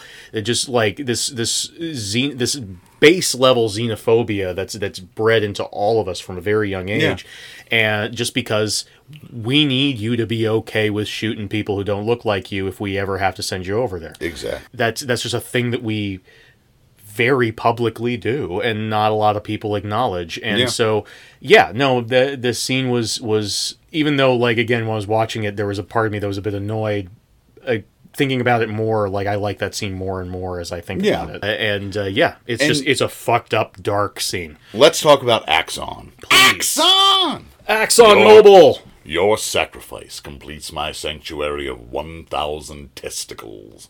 I love it so much. it's a great line uh, Axon is, a a, col- police captain oh man who has an entire fucking cult. yeah i mean Which that's, is that's actually- that's just that's just real life Not uncommon Mm-hmm. for most of the people the alchemist collects. they are all they all run Venus cult of basically has a personalities. cult yeah. Mm-hmm. of his wives. Uh, Mars has a cult of war. Uh, Cell has a cult of children. Yes, Pluto has a cult of of capitalists and Sure. uh, and people.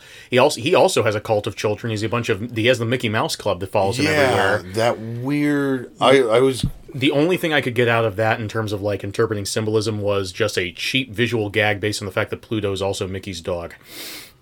Maybe I just got strong pedo vibes. Oh, definitely that too. super, super strong pedo Definitely vibes. that too. Um, so, I, like, I just figured that was a part of it. But Axon, again, in a movie that is entirely visually striking, the Axon segment is something fucking else.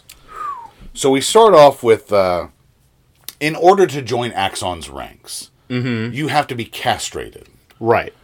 and we begin with one of these castrations Yes. uh, a young boy is sort of tied to a dais, and Axon gets out some novelty scissors, I believe, and like he's he's opening up a, a Lowe's, Mm-hmm. You just fucking. You don't see it, You don't see it. but It, it, cuts it cuts away and the guy screams and that's that's that's all you see. Oh, before we see Axon walk up to the dais with a huge gun. yes. And I know what you're thinking when I say huge gun. You're thinking like oh, a big like, gun. like a big handgun. Right. I mean like what's that transformer that transforms into a gun? Megatron. Megatron. It's like Yeah. he's carrying Megatron. It's like it's like it's take take take a take a gun Take a gun and and then imagine make you had it, imagine it's as big as the chocolate bar that Willy Wonka puts through his TV teleporter machine. Like that's that's the kind of comical bigness we're talking about when we talk about a big gun. it's And he's carrying it like like it is shaped like a handgun. yes. But he has it like it's, like just- a carrot top prop. Right, yeah. It's it's just it's it's like a it's a big old fucking prop that a Batman villain would carry around because it's part of his big uh plan his his big death trap he's going to leave Batman in at the end of the episode. Do you think Axon has his testicles? I have a f- feeling that he probably does. Okay. I think that he is I I mean, knowing mm, a lot of cult leaders like I do, you know, I hang out at a lot of cult leader conventions. They tend to give a lot of stipulations to their followers that they don't exactly follow themselves. I'm pretty sure Marshall Applewhite castrated himself. I don't know who that is. Heaven's Gate. Oh, okay. But uh no, it's just obviously the joke with uh, maybe it was a joke back in the 70s in Mexico that uh, guns compensation, especially big guns like uh, maybe this was Mm-hmm. Oh, a- maybe he doesn't have testicles, and that's And, why all like- of his followers can't have them. Yeah. because he he doesn't have them. and so he has this big gun to make up for the masculinity Sure. of his clearly homoerotic cult. Abs- oh yeah, It's all men, yes, all shirtless men. Yes. All shirtless men who cut off their balls. yes, So granted, their sex drive is going to be a little bit lower. yeah, but I definitely got some strong homoerotic vibes from Axon's Call. sure, sure. But so a- after our young hero, our young, our new cop, Our new our um, cop, rookie cop, fresh on the beat, fresh on the beat. he's Ethan Hawke in Training Day. oh God, Oh my god, I'd love a Training Day like movie uh, for the Axon unit. oh my God, the Holy Mountain Cinematic Universe. Um, Here we come. That- I would love it. but um, he, he Axon takes the young man with his testicles in a champagne flute, Mm-hmm. uh, suspended in something, and he takes him to his sanctuary of one thousand, uh, technically a sanctuary of nine hundred ninety nine testicles. Yes, this is a big deal that he's getting his one thousandth today. Yeah. yeah. that's why he, it's yeah, it's huge. It's a huge deal. Um, it's a huge testicle and too. again, we see a lot of they're all in champagne flutes. yeah, all a whole bunch of uh, fucking testicles and so champagne many flutes. goddamn testicle. It looks like- Oh, I it wish looks like- Matilda had joined Axon's cult. Oh my god, I was I was honestly thinking about Matilda during that scene, uh, but the it, it's it sort of looks like the gallery in the original Clash of the Titans where they have the little statuettes of ev- all of the Greek god subjects, except instead of that, it's a bunch of champagne flutes with testicles in them. And again, just like someone had to make this. Yes, Someone had to make this for again like a minute on screen, if Uh, not that. barely that, like thirty And it's, seconds at again, most. incredibly striking. Oh, yeah. as are most images in this movie. But Yeah. Mm-hmm. it's just like it's so fucking insane, like that a man made this happen. yes, It's mon- a movie we need to talk about. One of my all-time favorite movies, The Fall, is another Yes. sort of another sort of labor of love like this, where it's Yes. just a madman with a vision. those are even more impressive on a certain level just because some of the shots in that move in in the in the are so clockwork-esque and precise in their precision Yeah. that it's it it doesn't seem possible that they could have have been It's- made It's nuts. uh, in this movie it's more insane that anyone would have the idea to do the shots or that they could find people who would be like, willing to Yeah. go along with uh, it yeah no, I, I'll be your prop master, and I'll make you several hundred glasses of testicles." several hundred glasses of testicles yes Then we get to my favorite sequence in the film. Mm-hmm. And one of my favorite sequences put on film ever. Mm-hmm. And this is going, I'm not going to do it justice. And I don't know how much I should even try to describe it. There is a peaceful demonstration in the streets of whatever city Axon has control over yeah the demonstration is met by Axon's troops who immediately incite violence. They they throw smoke grenades Yeah. and then they begin to kill the protesters. None of the violence is rendered traditionally.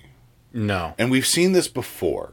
And he is he he tends to do this throughout the movie, but here it's really concentrated where uh, in the beginning we see some people executed by firing squad. They they have bright paint, blood, uh like different color not red, but different colors. He does that same trick that Evil Dead 2 did where no one bleeds normal. Everyone Yes. bleeds a different color except in this scene where he takes it to the nth degree where n- some of them don't even bleed blood. No, and we also saw uh, he'll refer back to this, but we see someone earlier in the movie. They're shot, and birds come out of their wounds. In this Yes. beautiful fucking Uh, image. I, I remember I was in the middle of saying something to you, and then that happened, and I just lost my mind. Yeah, like I no, just it's- completely it's- lost the thread of it's what was going incredible. on because birds were flying out of a person. but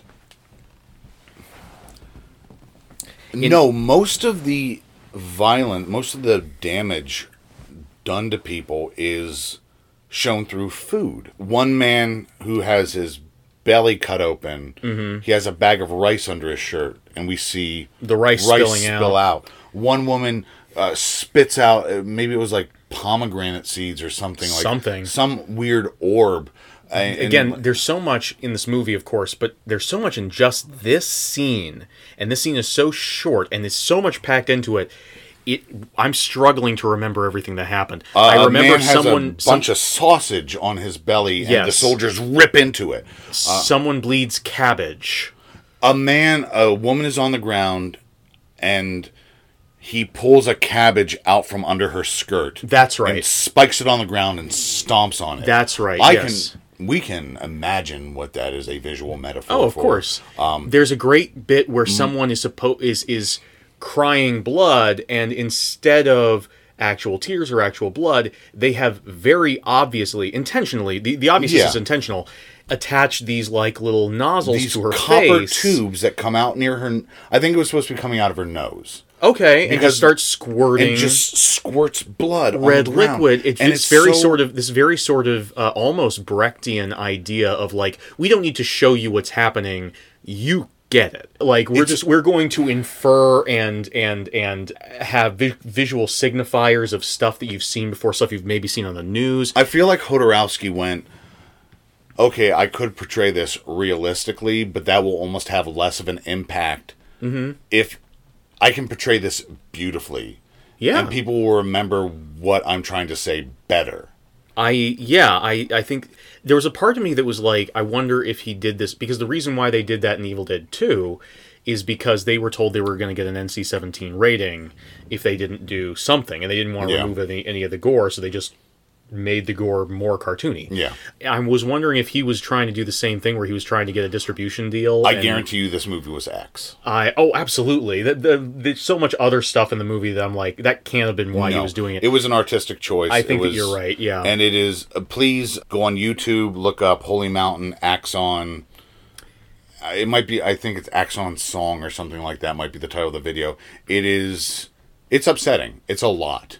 Like, even just this short segment is a lot. I showed it to someone recently. I was, t- I told her we were going to be doing this episode. She's like, Yeah. I never heard that movie. I was sort of talking about it and was like, hey, watch this scene. yeah, I can't really describe it to you. So let me s- look Um, at this.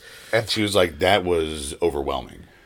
It's a lot. It's a lot, It's but a lot. it is. I feel like you're you're probably it's easier to take when you've been through all of Holy Mountain up until that point. True, Because true. at that point you're a bit in, more inured to what the style of the film is. But even like it's, still- just so it's still a lot. strikingly beautiful. Like it doesn't. Obviously, the implications of the police state and fascism and obviously suppressing protest. protests. But again, is bad, obvious, obtrusive, whatever, but obscure. it's not even like the sheer brutal violence that is being alluded to. It's just the fucking beauty of it, like the the imagination, Yeah. that went into this, like this idea of just how can we display this carnage? and it's another one of those and and for me the the moment that like tips it over the edge to being the the scene I'm going to remember coming out of this movie for a while in I'm calling it now is not only does it have all of that because a lot of this movie has a lot of like quick cutting like r- uh, crazy shit Yeah. this is a lot of that crazy shit all at once. It's very intense, and then it cuts to a still moment. I just to what's his name again? Axon. Axon. He is kneeling in He's- front of a pile of limbs. A t- pile of limbs. In the background, you see a whole bunch of bodies, both of the protesters and also of his own men. They're all dead. They're all covered in blood or ketchup or whatever. They're they're all there, and he's just s- s- stock still in Almost this just praying to the carnage. in this prayer prayerful reverent pose as this dirty brown mustard, smoke. Yeah, mustard brown smoke flows slowly in, covering the bodies slowly, slowly. Uh, it's not as slow as a lynch shot, but it's it's It- slow for this movie, and it, it covers the bodies and slowly comes up and envelops him. And that's the end. I think is that the end of the I whole believe that's segment. the end of the segment. Yeah. Holy fucking shit! Yeah, I, it's I, am- it's amazing. I don't necessarily know what that shot in particular means, but it doesn't matter. It's gorgeous, and there's something about like that sort of like ba ba ba ba ba ba chaos, chaos, chaos, chaos, chaos, chaos, chaos, crazy shit, crazy shit, crazy shit. Still. Uh, Oh, that- this that is sort also- of, that sort of meditative moment at the end of it that just sort of like brought it all home for me, and I'm gonna remember that until I die. This is also the sequence where we watch Axon pull the head off a dummy, Yes. and then a skull pops up and a from skull the torso. pops out. It's like a little, and it's little moment from Disney's Haunted Mansion in the It's- middle of all the craziness. like if you watch it, like it looks so fucking hokey. Like if you ever Yeah. see a still of it, it's great. but it's so fucking amazing. Like it's the best thing I've ever fucking seen. I want that to be Um, a GIF. I'm going to use it for it is a everything. GIF. I've seen it It is before, a GIF. yeah. Awesome. Um, awesome. no, it, it's it's this, but yeah, this is fucking amazing. Mm, I thought of two other things: one that I loved and one that I hated. Sure. The negative is there is a scene towards the end again in the bit that we both agree, are not as hot on. Berg, uh, Uranus. No. Okay. Uh, there's a bit when the thief is is start is is is about to get on the boat. They're about to travel to this other place. Oh and- yes, and I he's- didn't. He says, and he's he seems to be like concerned for these children. I don't know if they're Hispanic or they're they're some race other than white. Yes. Uh, and they're they're a bunch of kids there. And Alchemist says, "You want to do miracles because, like because Jesus." the thief strikes a, a Christ pose, a Christ, Christ pose again. Christ on the cross pose, and says, "You want to do miracles like Jesus? Here's what would happen if you did." And he gives them a vision of him Multiplying the making- loaves. multiplying the loaves, like Jesus famously did. And all the kids and their parents immediately start killing each other over it's these only children, I believe. I think I saw some older Okay. folks, but it doesn't matter. They start killing each other. They over the divide loaves. themselves into groups and they're stockpiling the food, and it's like and this is the thing that m- really gave me right winger vibes of like we can't trust these people with resources Y- y- and it's it's so funny because earlier in the movie he may he he mocks one character for saying in order to balance our budget we need to kill half the population Yeah. and then this is the kind of stuff that lead that people use to justify those arguments like we we need you don't understand the wealthy need to control the resources because the rabble won't know what to do with them and that ticked me off I did not like that either. I did not feel like there was any racial aspect to it. More just like more just like you can't give everybody everything. Like oh, some people have to like go through adversity. Like it's it's bullshit. It's, Mm-hmm. It's- fucking it's- it's bullshit. fucking bullshit, yeah. Because it's if this man could perform miracles, he could just be like, yeah no, just take the bread, come back tomorrow. right yeah it just like, Like it, it's and again, I don't. It feels like such a for a movie that espouses so much about rising above baseness. It's such putting, a as- low. putting aside your ego it's such a low view of humanity where it's not Yeah. like, okay, let's take what we have. Yeah. and go home and appreciate it. He immediately assumes the worst. Yeah. Um, but the thing that I loved, uh, it's it's it's not as big a deal as some of the stuff we've talked about, but it's just a little aesthetic thing that I remembered. There's a there's a bit in which could be seen as a bad political thing, but I, I don't think it was intended this way that way uh, during the Mars segment where Mars said that they don't just make weapons Oh, for yeah. military, they also make weapons for the protesters, Mm-hmm. and they were you see them fashioning guns for religious folks and for hippies and i again i there's a way you could interpret the scene that could be s- seen as a very sort of right-wing talking point. I choose not to see it that way. No. But mainly the reason why I liked this so much is because the hippie guns are so fun to look at. They are. It's They great are so- design. They're they like ha- big boots. They There's put a- big stiletto heels on these guns Yeah. and they paint them all up with flowers. I I have to imagine that again the prop makers had a lot of work on their hands for Oh, this movie. absolutely. But I have to imagine they had a lot of fun making these. I'm sure. they're so they're so much fun. This this weird ass flower power guns. It's so dumb and I love it. We also see a revolver with a crucifix on top. yes. And again, this is meant to be satire, and I was like, I'm sure 300 of those exist. No, I've like seen stuff like that in movies that were not making fun of the concept Yeah. before. A d- very different example, but in fucking Trigun with like the the priest Nicholas D. Wolfwood who has a gigantic cross gun in the middle of the desert, and I believe that the creator of that one is actually a Christian. Oh, weird. Uh, yeah, so there's a lot that we've complained about in this movie because it deserves to be pointed out. It does. And But again, it's this- such a hard movie to approach, but I cannot stress it enough. Yeah. If you. I do not regret watching this movie at all. No, you I am shouldn't. so happy that we did this. I think this was exa- I'm so happy we did this and not porn dogs. I know Yeah, we're gonna do, we're gonna porn, do porn dogs, dogs someday. but like I'm When I'm, you least expect when it, I on your least expect- deathbed. on my deathbed. I'm going to shoo your family out.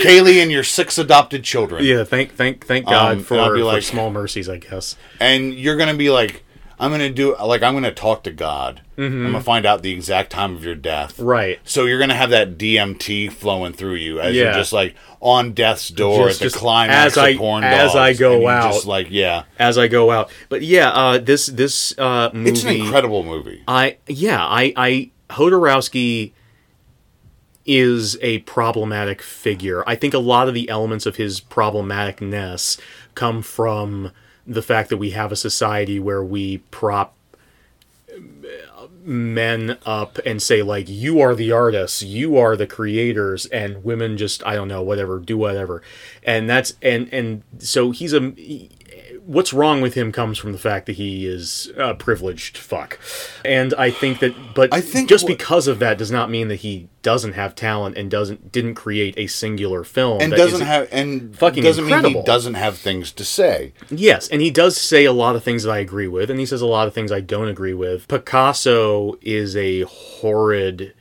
was a horrid piece of shit as a human being. It doesn't mean that he wasn't an incredible artist. the same with thomas kincaid This movie is incredible, and I encourage people to watch it. It's worth your time. I think that you're never going to see anything like it. You won't. You won't. This will most likely, like I've do I do is this this isn't going to join my collection? It isn't the movie that is going to be one of my favorite movies going Sure. forward.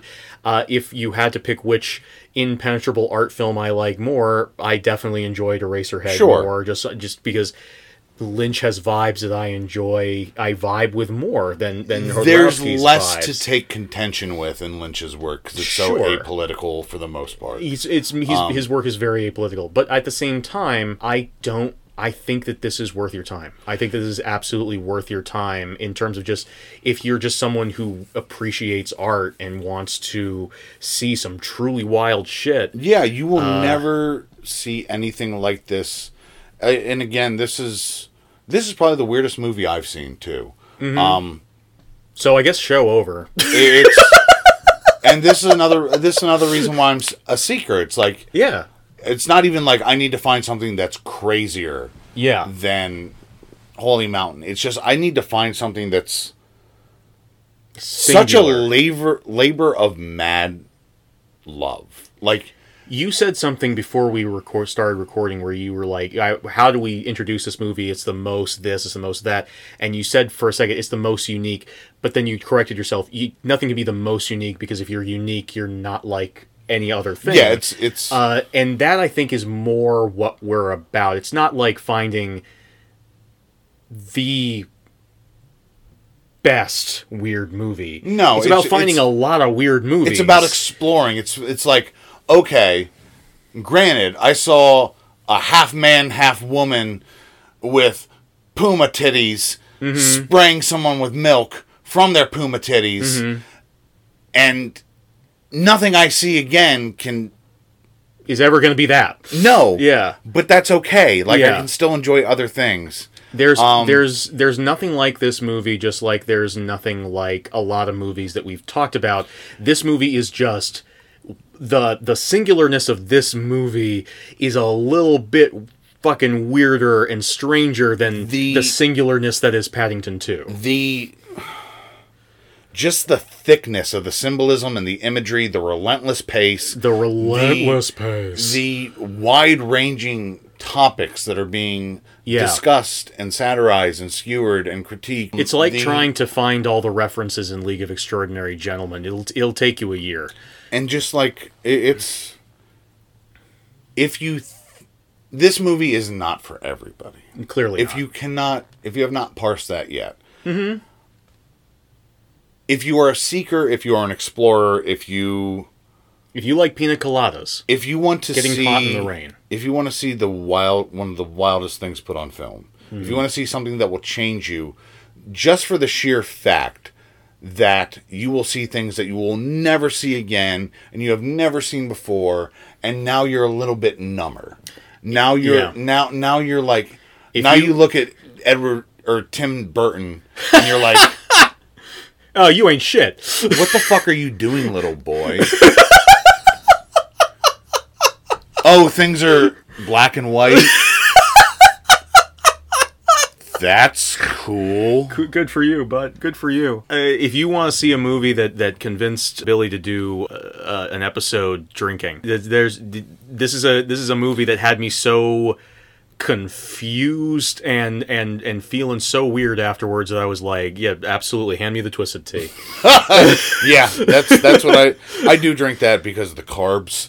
Oh, Um, really? Yeah, Okay. that's why I switched from beer. Okay, Um, I, I just I I had some today. It's delicious. It I is thought you tasty. Just ta- no, I like the just it taste. Oh, has less carbs than beer, so that's good. why I started drinking that stuff. Sure. but uh, yeah, I think unless there's anything else you'd like to say, I- we will be revisiting Hodorowski, I'm sure, in the future, at, At least for some Santa point. Sangre, and it's also what you again not to defend the man.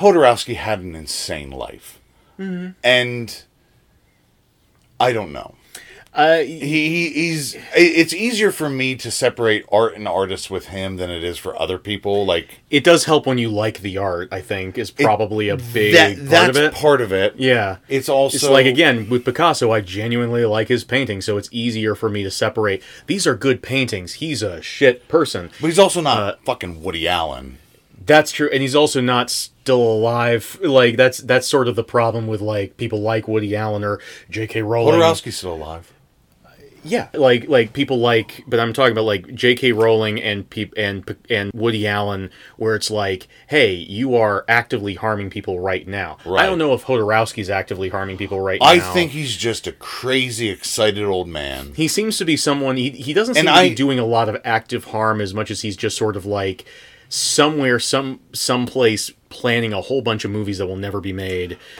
Probably. he seems to have a new one in production every other week that's that's always the craziest shit you've ever heard of i will say that the, window one- of time when people were throwing money at him is kind of closed yeah that closed after holy mountain yeah the holy mountain people kind saw of shut holy that mountain door Hmm. they were like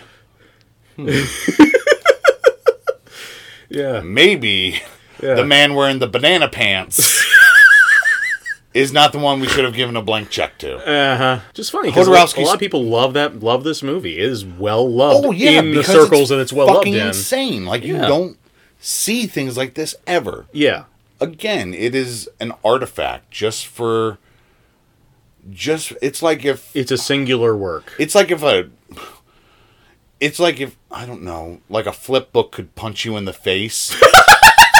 but like every pi- like it was just shoe shining you, just, Just- like you're watching a moving picture and it's just punching you in the fucking face. just shoe shining you. I love that. But uh, no, it, it's uh, yo, Hodorowski still has some toxic traits.